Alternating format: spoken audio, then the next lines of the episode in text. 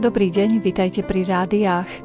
Košice majú unikátne múzeum obeti komunizmu. Bolo založené 24. júna v roku 2021 a vzniklo na počesť obetiam totalitného režimu.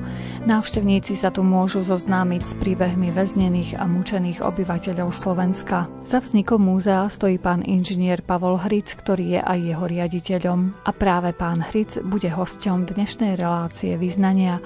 Porozprávame sa o činnosti samotného múzea, ale pristavíme sa aj pri niektorých udalostiach, ktoré písali históriu komunistického režimu. Na príprave relácie spolupracujú zvukový majster Jaroslav Fabián, hudobný redaktor Jakub Akurátny a redaktorka Mária Čigášová. Vítajte pri jej počúvaní. Nosíme z módy kopretiny, čímž okrádáme stáda a bůl kdy jméno obětiny je titul kamaráda.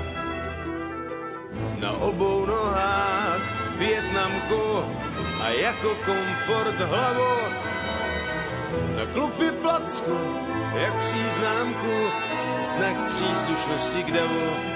I naše generace má svoje prominenty, programy a rezignace a facky argumenty, potlesky k umlčení a pískot na pochvalu a místo přesvědčení jen pití píva z žalu.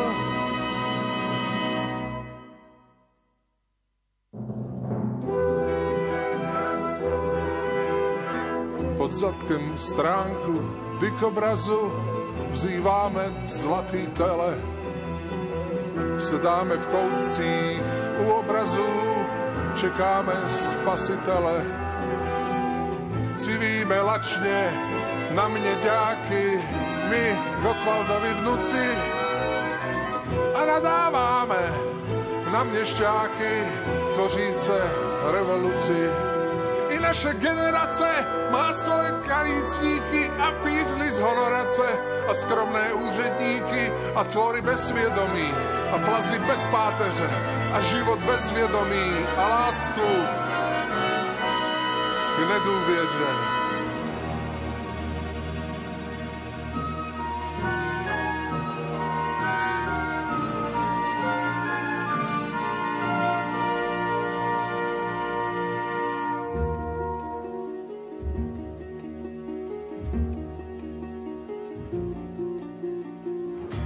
nejsme, nejsme to, co kdysi už známe ohnout záda.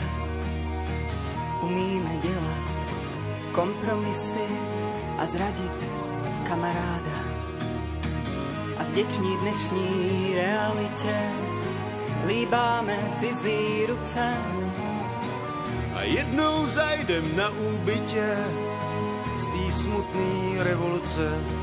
I v naší generaci už máme pamětníky a vlastní emigraci a vlastní mučedníky.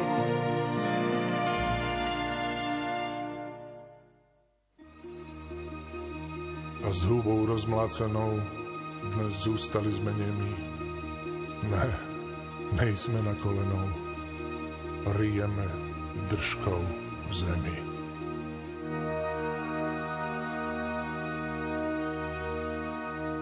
V jedinečnom Slovenskom múzeu obetí komunizmu sa začiatkom leta uskutočnila výstava venovaná 40. výročiu založenia polského časopisu Solidarita.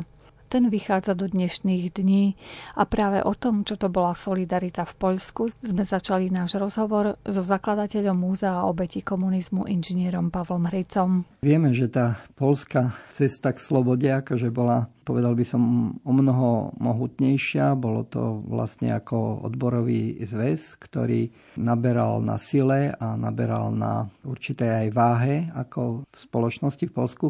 Na druhej strane vieme, že tam v 80. rokoch solidarnosť tiež vlastne bola zakazovaná a bola potlačaná, pretože ono sa to prepuklo už do milionového členstva a veľkých akože podujatí. No a samozrejme súčasťou tohto zápasu v Polsku bolo aj voľba Jana Pavla II. za pápeža Takže keď on prišiel do Polska a on samozrejme tam neprišiel robiť nejaké politické podujatia, boli to veľké modlitebné stretnutia, no ale predsa len ako aj z hľadiska toho sociálneho učenia cirkvi použil výraz solidárnosť, no a to boli teda ovacie, že Poliaci spoznali, že v tomto slove je aj podpora ich hnutia za spravodlivejší, lepší systém, ktorý bol vlastne v 80. rokoch, oni tam mali aj stané právo, mali tam ako vojaka Jaruzalský, ktorý bol generál a ktorý vojensky ako keby išiel riadiť túto krajinu. No ale tak Poliaci na to ešte mohutne. Na druhej strane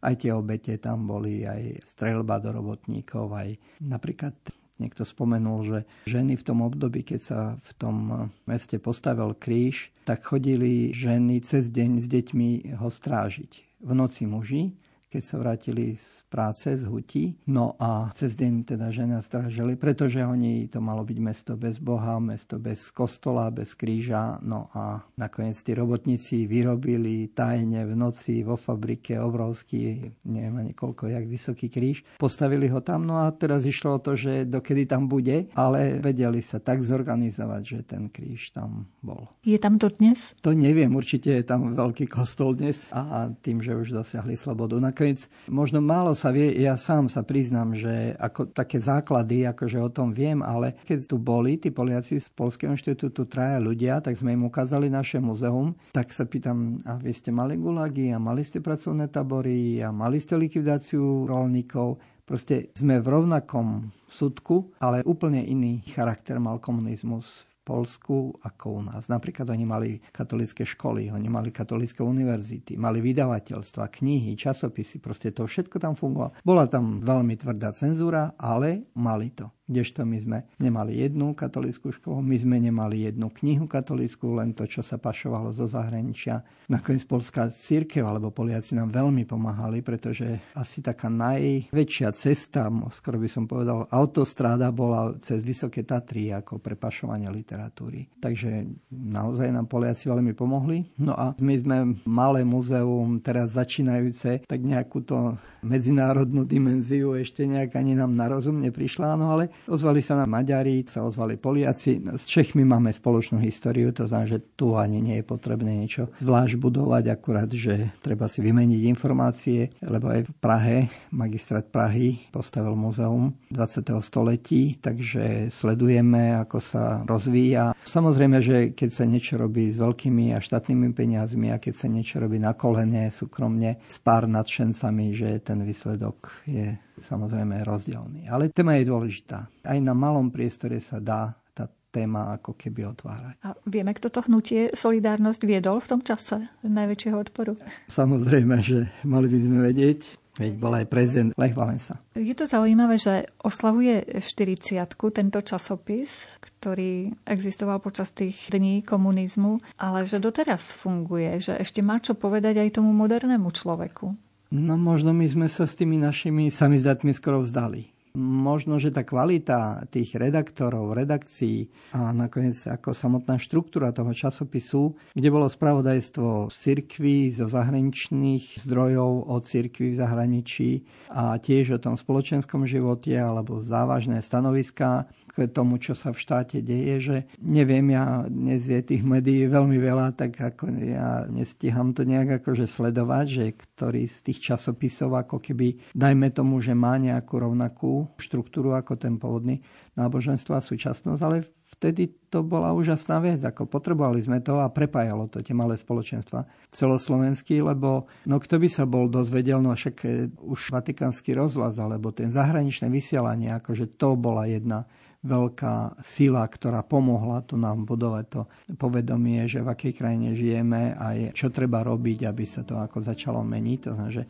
z tých malých ostrovčekov slobody sa vlastne vytvorila určitá rieka, ktorá sa dala do pohybu a nakoniec to bolo také prirodzené, že ten 89. rok, že to vlastne tak tá sloboda vypukla. Už vlastne v 88.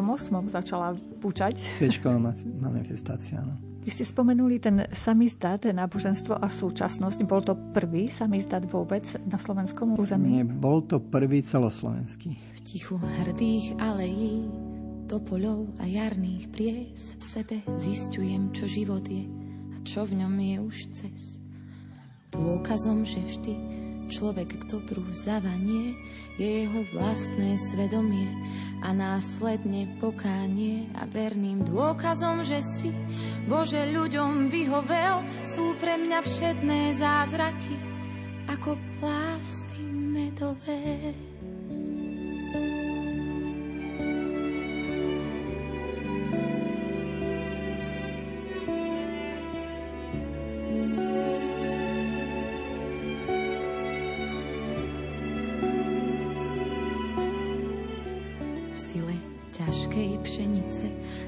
Snopov sena na poliach prechádzam s malým batôžkom, kde sa ľudia neboja a v ruke mám kríž z koráliek. Spievam nahlas žalmy si, slnko sťaby hračkou svetla, z božích rúk len si vysí, aj keby všetko zlyhalo a nič nebolo v knihách, Božia láska ostane a nikdy nezlyhá.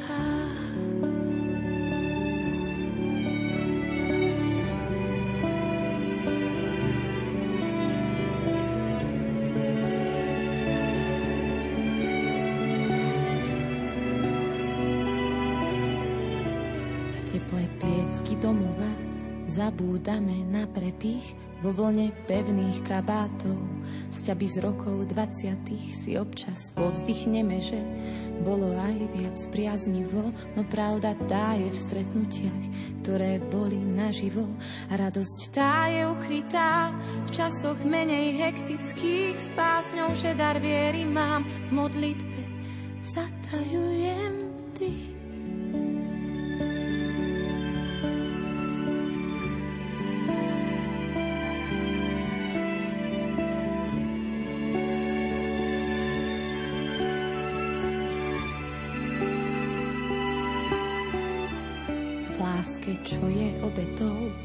Učím sa, čo vlastne je, prečo lásku pečatia priesvitne biele záveje. A viem, že človeka to vždy viacej ťahá ku dobru, iba z lásky ku ľuďom chcem dať vázy na oprus, aj keby všetko zlyhalo a nič nebolo v knihách, Božia láska ostane a nikdy nezlyhá. Sype sa na kvety tichu hrdých alejí, píše ľuďom sonety, nezlyhá. Hoď vysíš na lane, aj keby všetko odišlo, ona ostane. Ona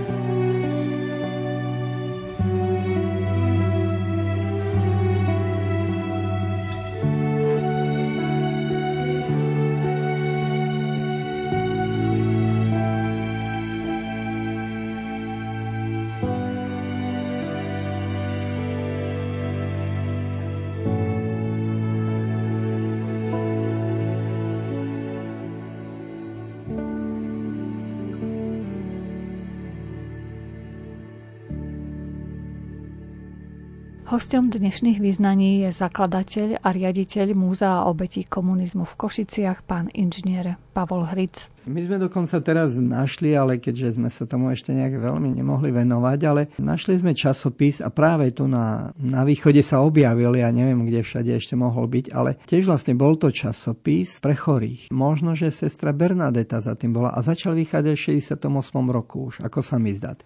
Máme zo pár čísel, No ale to by znovu, každá z týchto tém by chcela vlastný výskum a pátrať po tých zdrojoch, ako to bolo, kde to bolo a tak. Takže neviem, kto by ešte s tým vedel akože pomáhať. lebo no, nie je to Študenti vecou. histórie by mohli robiť svoje PhD na vašich materiáloch. Snažíme sa, nadvezujeme kontakt s katedrou histórie. Tam ako prvých sme oslovili ako tých metodikov, teda ľudí, ktoré učia učiť pretože to je tiež špeciálna oblasť. Jedno je odborná znalosť a druhé je znalosť výuky.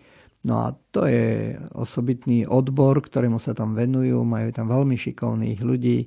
No tak aj nám slubovali pomôcť, že to, keď budeme mať pripravené, tak buď robia recenziu, alebo nám niečo aj viacej rozpracujú. No a takisto je veľkou takou témou celospoločenskou sa stáva diskuzia o ľudských právach. A zvlášť teraz po tej pandémii sa ukazuje, že tá uzatvorenosť ľudí a môžu chodiť do školy, nemôžu a onlineové alebo prezenčné a tak ďalej, že sa otvorilo toľko rozličných otázok, kde vlastne naozaj dochádza k nejakému buď reálnemu, alebo aspoň k ohrozeniu ako ľudských práv. No a my sme zase akože toho názoru, že no ako lepšie sa učiť o porušovaní ľudských práv ako na histórii.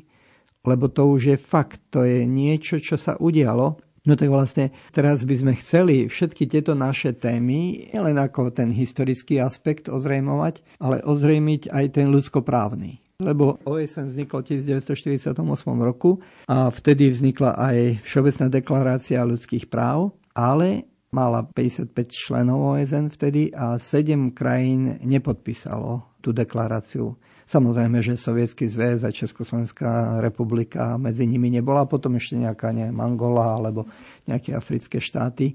E, takže vlastne akože oni síce vedeli, lebo na základe tohto dokumentu sa podarilo poučiť sa z tých rôznych dvoch vojen, že práve toto sa musí akože chrániť. Nebol to záväzný dokument, ale jednotlivé krajiny ho mohli preberať ako do svojho právneho systému. No ale tu už na východe, keď už boli zákony pripravené na persekúcie, gulagy a pracovné tábory a tak ďalej, tak ani náhodou sa s tým nikto nezaoberal. No a dnes komunisti hovoria, však my sme všetko robili podľa zákona, my sme nič nerobili nezákonné. No až na to, že ten dokument bol známy a existoval. No nakoniec vieme, že Helsinská deklarácia, Helsinská konferencia, tzv. ten tretí kôž, kde boli ľudskoprávne otázky nanesené, tak nakoniec sa podarilo prinútiť aj tú východnú Európu, aj Sovietský zväz, že podpísali tie ľudskoprávne veci, no a vlastne si podpísali aj koniec, pretože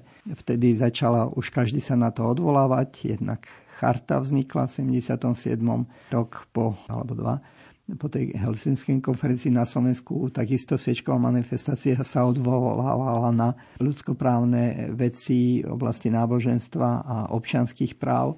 To znamená, že zrazu sa z toho stal nejaký taký refren, no a oni začali, dá sa povedať, že veľmi tak akože zúriť, lebo tak keď to nechceli plniť, tak nemuseli to podpísať. Ale je to zaujímavé, že naozaj, že tá ochrana ľudských práv ako môže rozložiť totalitu, keď sa naozaj ochraňujú tie ľudské práva.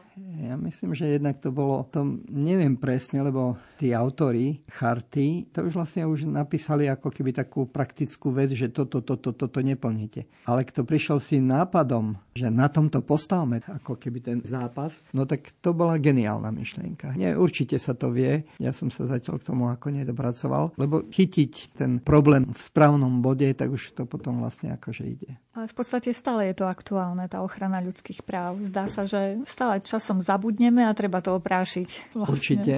Ja hovorím, mňa najviac láka, že dobre, tie 50. 60. roky boli kruté, ale boli hmatateľné. Tie čísla, ľudia, väzenia a tak ďalej. Ale tie 70. 80. roky to bolo taký ako keby neviditeľný trezúra. Neviditeľné trezúra.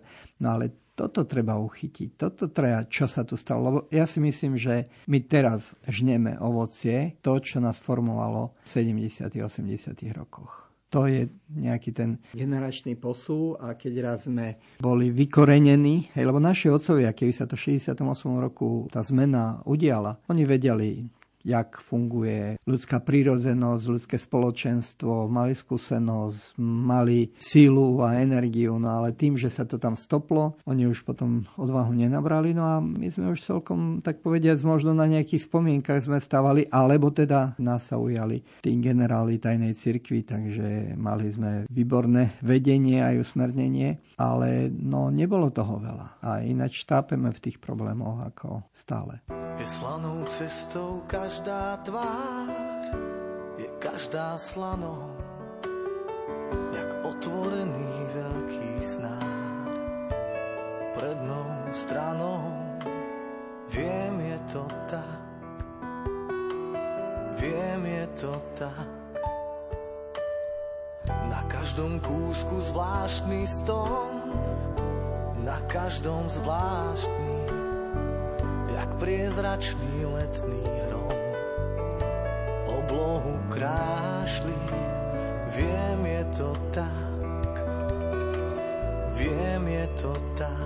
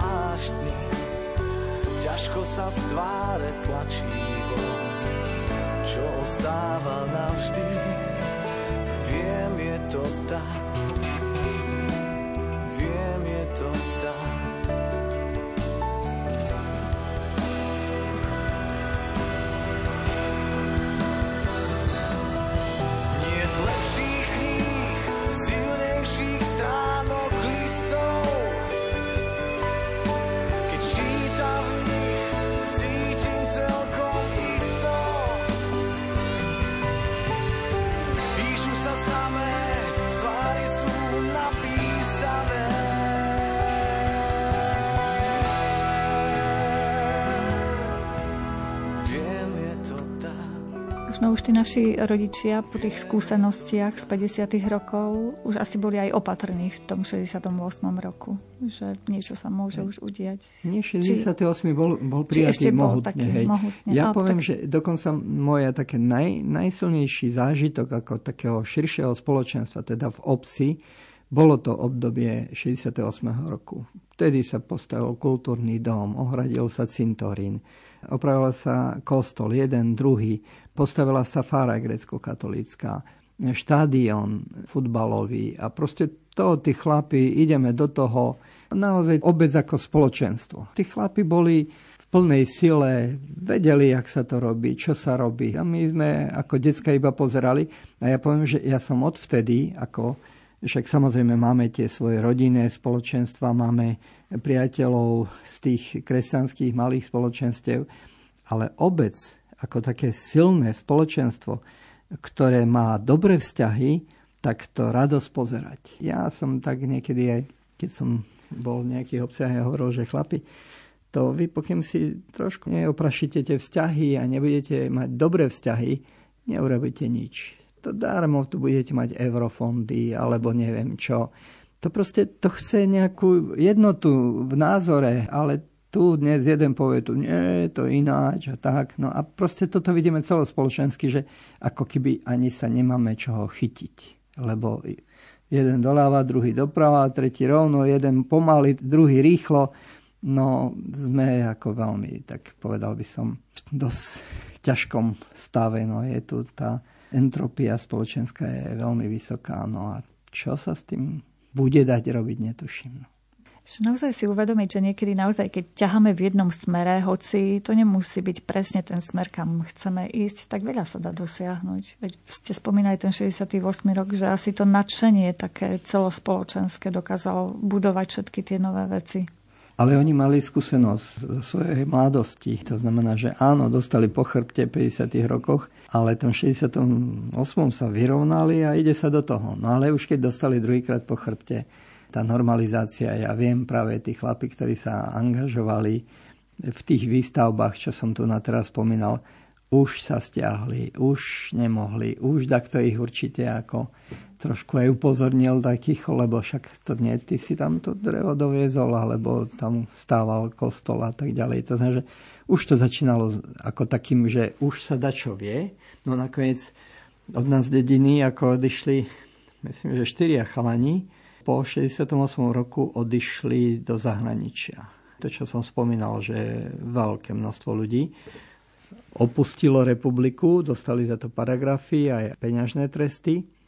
A myslím si, že bolo za tým aj to, že napríklad tí, čo organizovali pochod proti okupantom v 68 roku, ja neviem, 26. augusta v dedine a tak, že tí utekali prví. Lebo vedelo sa, že to im len tak neprejde. To si niekto na to spomenie a bude z toho zlé. Už aj taká činnosť ako pomoc pri výstavbe kostola, to bolo zadefinované ako protištátna činnosť áno, dokonca. Áno, áno. To, to vlastne akákoľvek spoločenská angažovanosť. Nám hovorili, že modliť sa môžete, aj do kostola môžete chodiť, len do tých vonkajších vecí sa nám neukazujte. Hej, akože to nesmiete robiť, lebo to my tu vládneme. Ako náhle niekto začal mať vplyv na to spoločenské dianie, a nebol to komunista, a nebola to strana, ktorá o tomto rozhodla na svojom sedení, už to bolo nebezpečné, už to bolo riskantné. Aj tie tresty počas normalizácie boli ešte také prísne, ako sme spomínali počas našej besedy, že bolo za to väzenie a podobne, alebo iným nejakým sofistikovanejším spôsobom sa mstili tým ľuďom. V 50. rokoch tí nepriatelia, triedni nepriatelia, vlastní obyvateľia vlastnej krajiny boli označení za triednych nepriateľov, lebo nejak sa neprejavovali akože aktívne v tom budovaní komunizmu tak boli označení za tzv. bývalých ľudí. To znamená, to už je také, že ty už si bol človekom a ty už ním nie si, lebo to sú noví ľudia, budovatelia. No a neskôr po tom 69. roku vzniklo, miesto tohto už sa to trošku korigovalo, takže to bola nepriateľská osoba. Nevieme presne, koľko je tých nepriateľských osob v evidencii EŠTB. Ale tam boli ešte iné skupiny, tzv. signálny zväzok. Proste jednoducho, keď na niekoho, alebo ja presne neviem, patrací zväzok a neviem, aké zväzky, proste o každom podozrivom a neviem ako človeku EŠTB viedla veľké spisy. Ten spis bol akože taký, že však často to ľudia aj netušili, zase často sa boli dôverníci a informátori, ktorí dostávali nejaké odmeny za to, že, že prídu, aj keď s nejakou možno, že hlúposťou, že videl som ho, že tam dlho s tým rozprával a tam stal. Však otcovi Bartolovi Urbancovi sme vydali knihu, on bol napríklad tiež nepriateľská osoba a mal 450 stránkový spis. Dva spisy, hej? A jeden sa stratil, tretí. Bol v evidencii, ale už niekde ho niekto odložil. Takže tam som videl, že však nič ako ne, nebol ani v base, Dokonca ani na výsluchy on až tak často nechodil. Ale chodili tie decka, čo chodili na striedka a na bytové omše.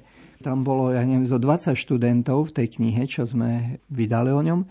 Bolo 20 študentov, medikov 4. ročníku, 5. ročníku, aj, aj ďalší, proste vypočúvaní so záznamami a s tom, že keď neviem čo, tak budete vyhodení. To znamená, že on ani nevedel, no jasné, tí študenti sa za ním zastavili a mu povedali, viete čo, pýtali sa na vás. Ale ani priamo to nevyzeralo, že on je tou nepriateľskou osobou. To sa dodatočne zistilo.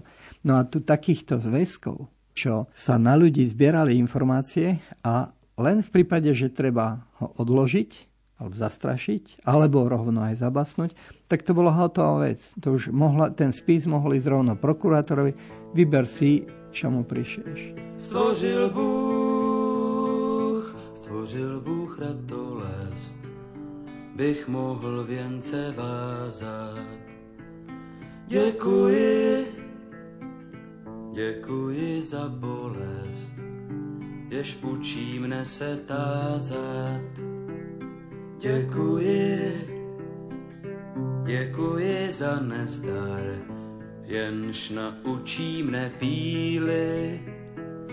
Bych mohl, bych mohl přinést dar, byť nezbývalo síly. Děkuji, děkuji, děkuji. Děkuji, děkuji za slabost, jež pokoře mne učí. Pokoře, pokoře pro radost, pokoře bez područí.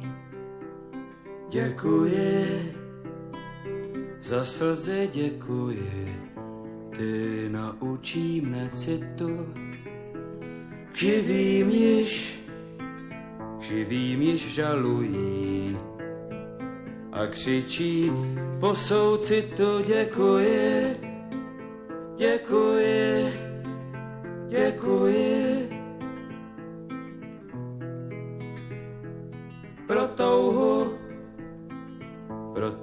Po kráse, děkuji za ošklivost, za to, že za to, že utká se láska a nevraživost. Pro sladkost, pro sladkost usnutí. Děkuji za únavu, děkuji za ohně vzplanutí. I za šumění splavu děkuji, děkuji. Děkuji. Děkuji. Děkuji za žízeň, jež slabost prozradila. Děkuji.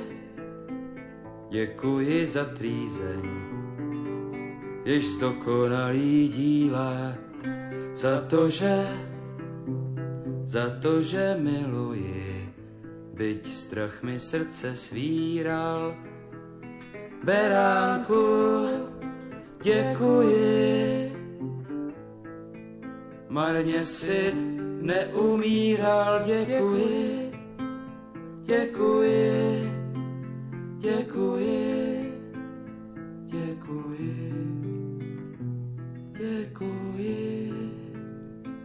Dnes je naším hostom zakladateľ a riaditeľ Múzea obetí komunizmu v Košiciach pán inžinier Pavol Hric. Rozprávame sa aj o tom, či aj dnes je možné nahliadať do spisov, ktoré viedla štátna bezpečnosť. Ten zákon o ústave pamäti národa má aj úlohu alebo povinnosť proste ako keby žiadateľom sprístupniť zväzky. No, tam je to viazané na osobu, ak ten človek zomrel, tak môžu ešte nejakom, tuším, v tom priamom príbuzenstve. Ináč sa to robí ťažko, alebo potom pre tie badacie účely, že historici a badatelia akože môžu do týchto spisov nahliadať.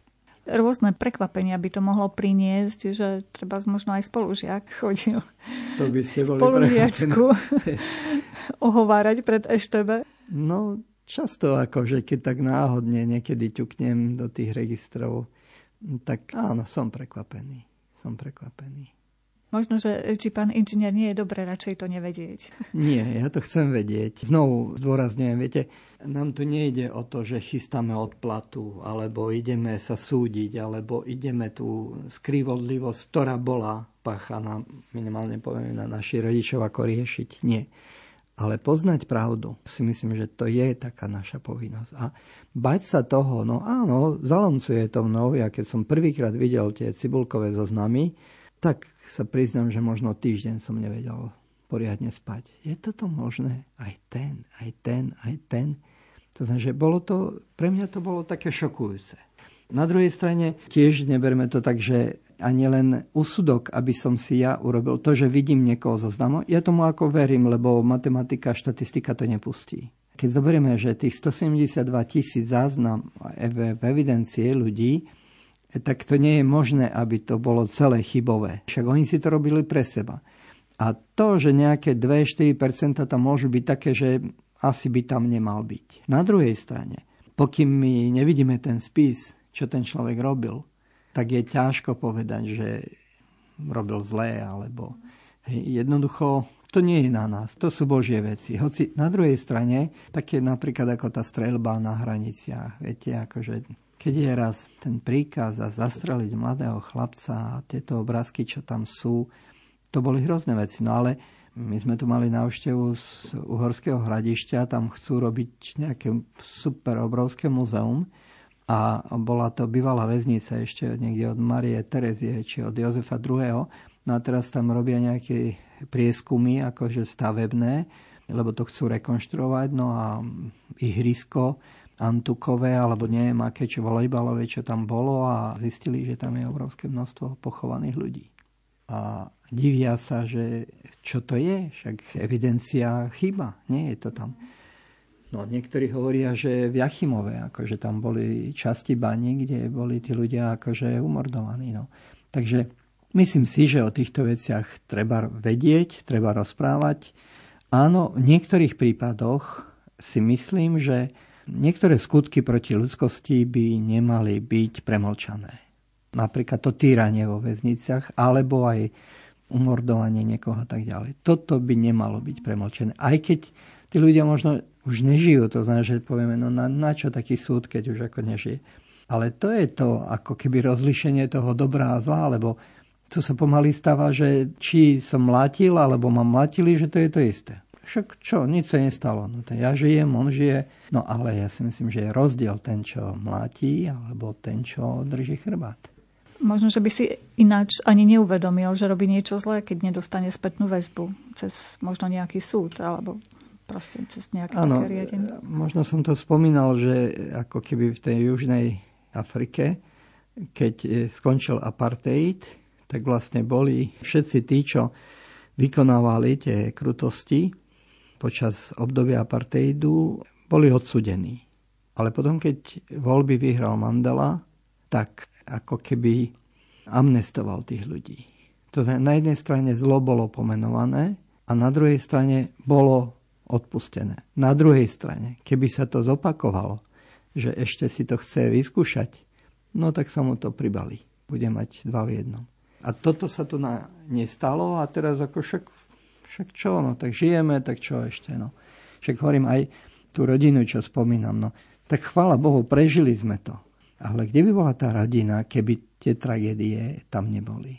V úplne iných pomeroch by sme žili. Ja nemôžem povedať, že, že mám nejakú zášť na niekoho, ale keď tak rozmýšľam, keby mne ako niekto v 30 rokoch zobral konia, pole, to, čo ma živí, no neviem, čo by som robil.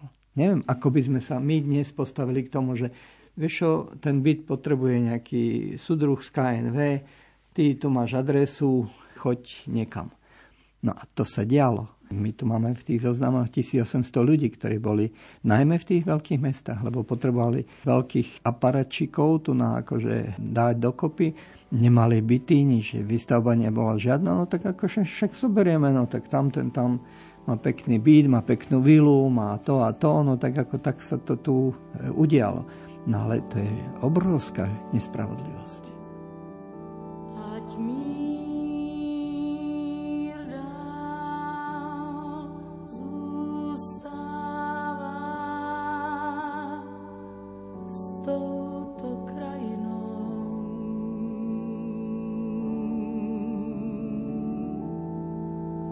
zloba, závist, závist.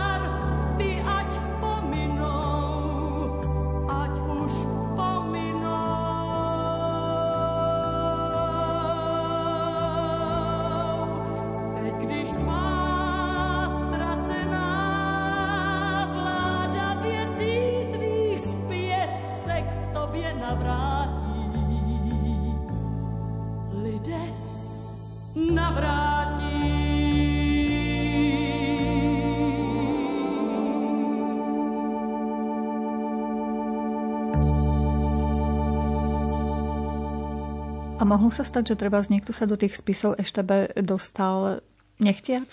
Že viedli na neho nejaký zväzok? Áno, aj to môže byť. Aj to môže byť, ale znovu, môže byť v evidencii, poznám aj prípad, že hovorí, ja som nič nepodpísal. Verím. Keď to povie, nemám dôvod.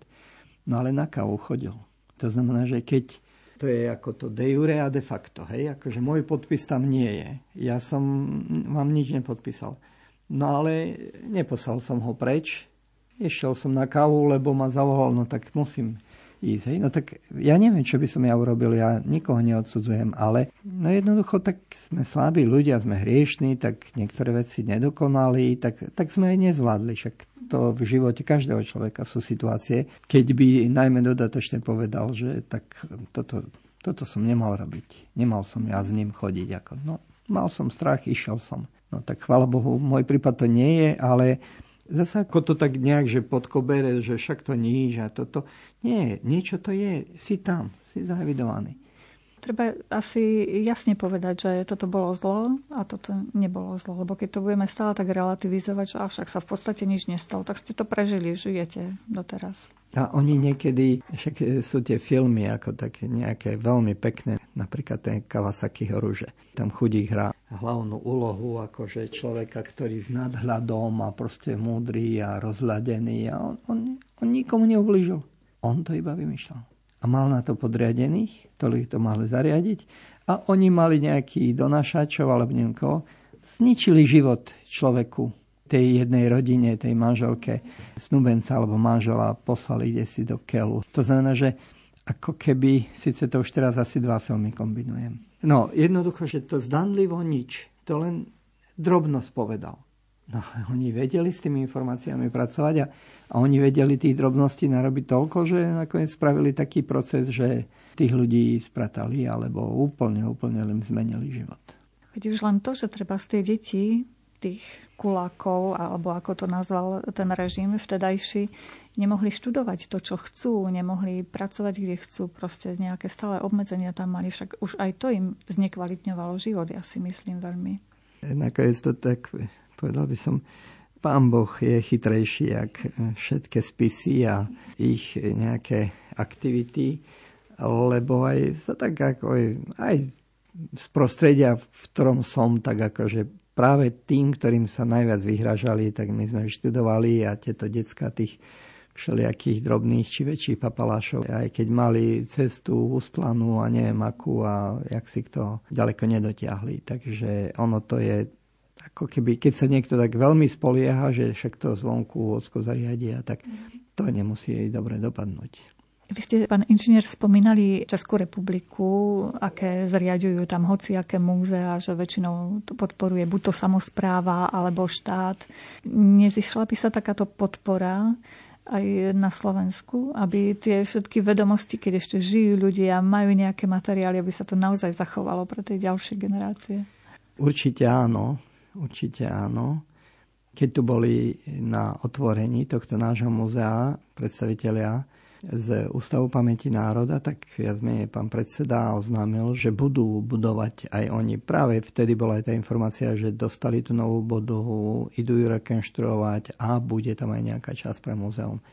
No lenže keď zoberieme, že 5 rokov budú rekonštruovať pre svoj úrad a ďalších 5 rokov pre to múzeum, tak eh, ono o 10 rokov, ja neviem, čo ešte akože sa dá zachytiť. Na druhej strane, my máme zmluvu s nimi a majú okolo 800 príbehov zaznamenaných, videopríbehov, tie oral histórii. No tak to je pekná práca. Na druhej strane sú tu aj iné také podobné organizácie, ktoré zbierajú tieto príbehy. Však samotná pani Sonia Ďarfášová pre Slovenský rozhlas a pre rtvs čo robí, tak robí veľmi užitočnú prácu a veľa, veľa tých nahrávok má už robené. Aj keď teda poviem, že asi tie vojnové príbehy tvoria väčšinu.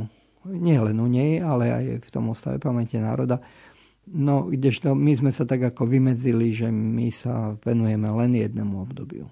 A čo máte v pláne treba z, tento rok alebo aj do ďalších rokov ešte zrealizovať, na čom pracujete, ak môžete prezradiť? Čo ešte nové objavíme vo vašom múzeu?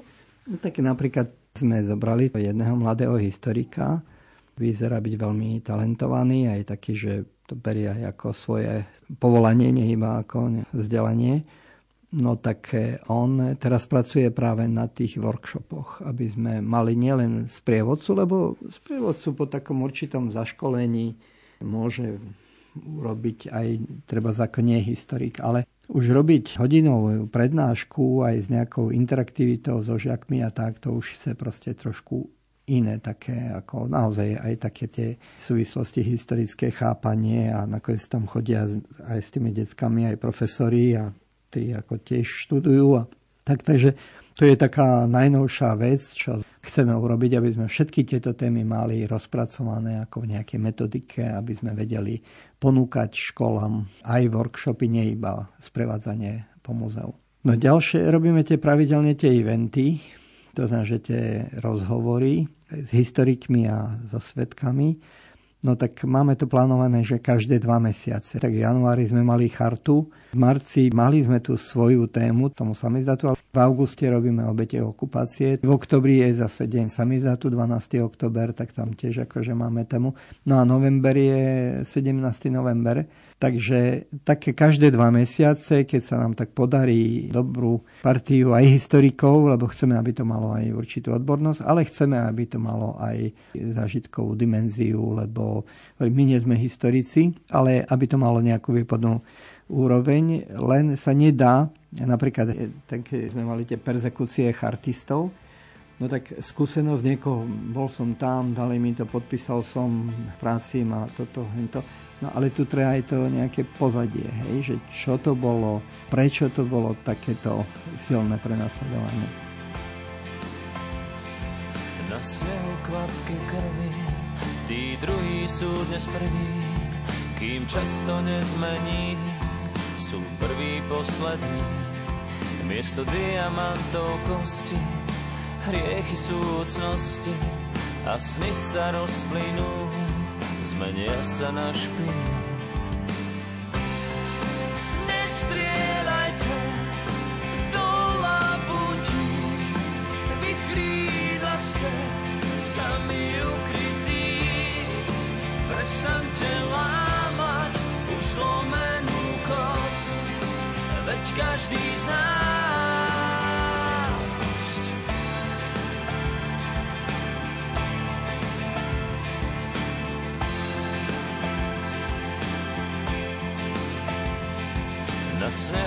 kvapky krvi, tí druhí sú dnes prví, kým často nezmení, sú prví poslední. Tak poď do mojej izby, kde nič nás už netrízni, skry sa mi do kríďa, aby ťa nikto nevidel.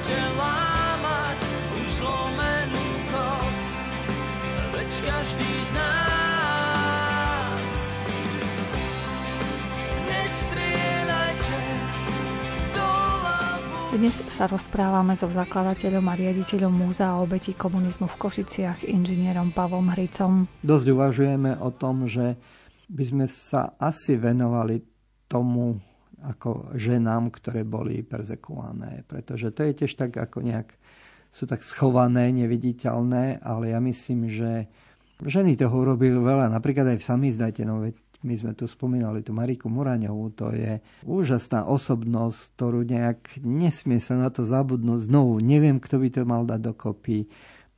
Neviem, či vieme dať dokopy celé jej dielo, ale keď to je žena, ktorá žila, napísala počas komunizmu možno aj 10 kníh, o ktorých sa nič nevie a to bolo nie prepisovanie samizdatov zo zahraničného vysielania, to bola tvorivá práca, ktorú robila aj nejaké také verzie, že keď sa ukázalo, že niektoré veci treba dopracovať a doplniť, tak to urobila. Ale to k tomu sa mi zdatu. Ale myslím si, že aj, ako ste spomínali, že reholničky, však to boli úžasné ženy, čím si museli oni prejsť a pritom nestratili to povolenie. Zostali v tej službe, ktorú na seba prijali No ale myslím, že aj v iných tých vo väzniciach. To bolo aj to väzenie žien.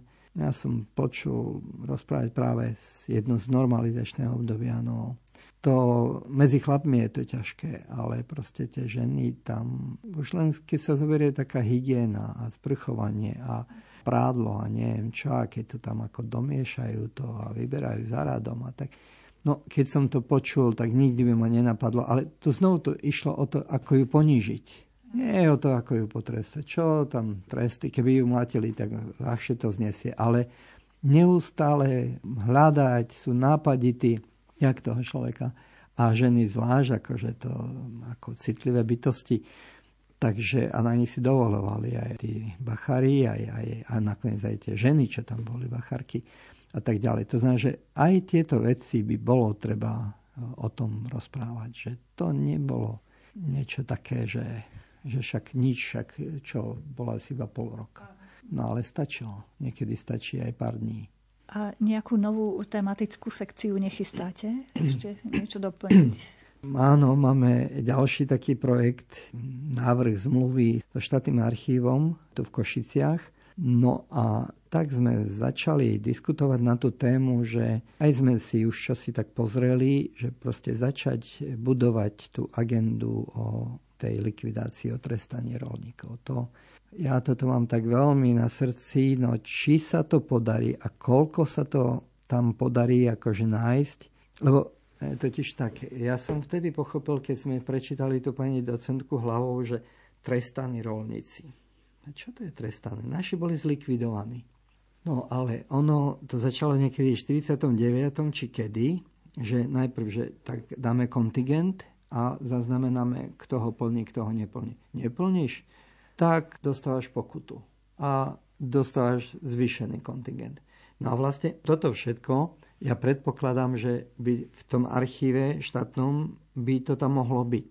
To znamená, že to bude obrovská práca, lebo nič nemáme, nevieme, že koľko bolo ľudí trestaných a neboli trestaní raz. Oni boli trestaní možno aj 7, aj 9 rokov a až potom v finále bolo buď si vstúpil alebo nevstúpil. To znamená, že tá ako keby tá likvidácia, ten proces likvidácie, on nebol taký, že tak jeden deň ideme, zlikvidujeme, hej, ja som nespomínal ešte tie komory a povaly a tak ďalej. To všetko chodili vymetať ani zrnko, aby akože tam nezostalo.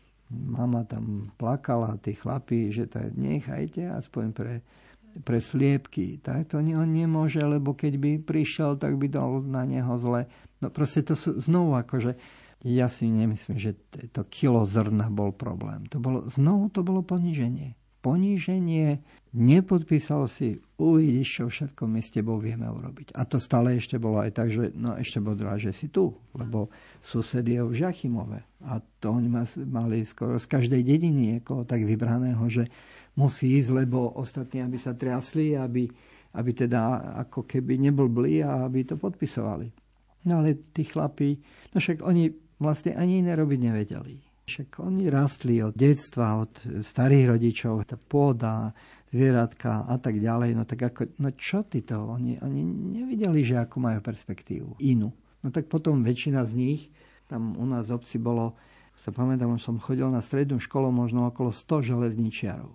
Lebo keď už nebol gazda nemohol pracovať na roli, no tak čo, pôjde do železnice a bude tam podbíjať vály alebo niečo také. Že jasne, niektorí sa vypracovali aj na vlakvedúcich, aj na rušňovodičov, aj na Nemko, ale začínali pri tých najťažších akože fyzických prácach, v tej pálave, v horúčave, v zime, po mraze chodiť tam s tým krompačom, akože to bola ťažká práca. No tak tak gazdovia skončili. Napríklad u nás, že väčšina bola to. Potom cestné stavby. Tiež akože poznám zo 10-20 ľudí, čo stavali cesty. Nemali vzdelanie, nemali školy, maturity. To znamená, že to bol naozaj také šokujúce pre tú rodinu, že tam mal som nejaké živobytie, nemám nič. A deti od takého po najmenšieho po najväčšieho. Takže boli to, boli to ťažké roky. No. To by bolo super, keby sa vám to podarilo naozaj zmapovať a zriadiť tú sekciu vo vašom múzeu obeti komunizmu, to by bolo perfektné. Možno, že poslucháči, ktorí nás počúvajú, ak majú nejaké materiály, možno ešte ak majú nejaké spomienky, keby sa s vami spojili a pomohli budovať vlastne tú sekciu nejakým spôsobom. Dúfajme, no, že aj tí mladí ľudia, keď takto, že budú zorientovaní a budú výkonní, tak ono, ja zase poviem, že my v tej informatike už máme nejaké tie skúsenosti a je tam kopec už takých nástrojov aj automatizovaných, ako keby jak to spracovať, mm-hmm. čistiť, čistenie dát, lebo to je aj o tom, som nespomínal, pri tej mape najväčšie umenie alebo najväčšia práca bola zatiaľ. Tam je ešte kopec ďalších vecí na čistenie, ale to priradenie obce, lebo to boli skrátky, spolu s okresom a tak ďalej. No a, a vyčistiť ako pri 100 tisíc menách, skontrolovať, že či má správnu obec, či je to zo súčasného registra, medzi tým zaniklo 750 obcí, tak teraz, no, kde sú priradené, ako zanikla, kde, kde vlastne patrí. Takže to sú také akože zanlivo drobnosti, ale tak myslím, že trošku sa v tom vyznáme, takže vieme si poradiť.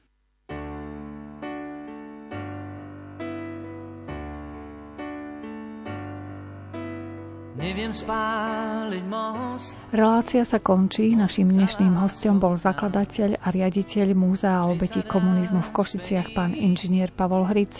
Dnešné vyznania v spolupráci so zvukovým majstrom Jaroslavom Fabiánom a hudobným redaktorom Jakubom Akurátnym pripravila redaktorka Mária Čigášová. Ďakujeme vám za pozornosť a želáme vám pekný deň. So mnou nájdeš v tme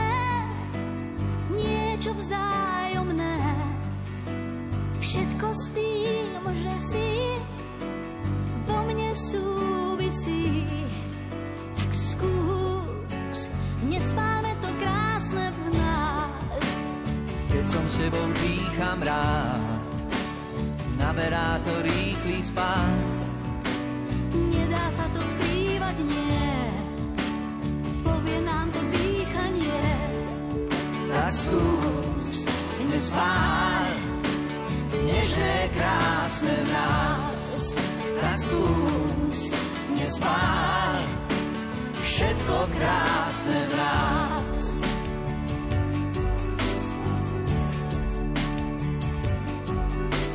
Dva malíčky v tme, platím výkupné.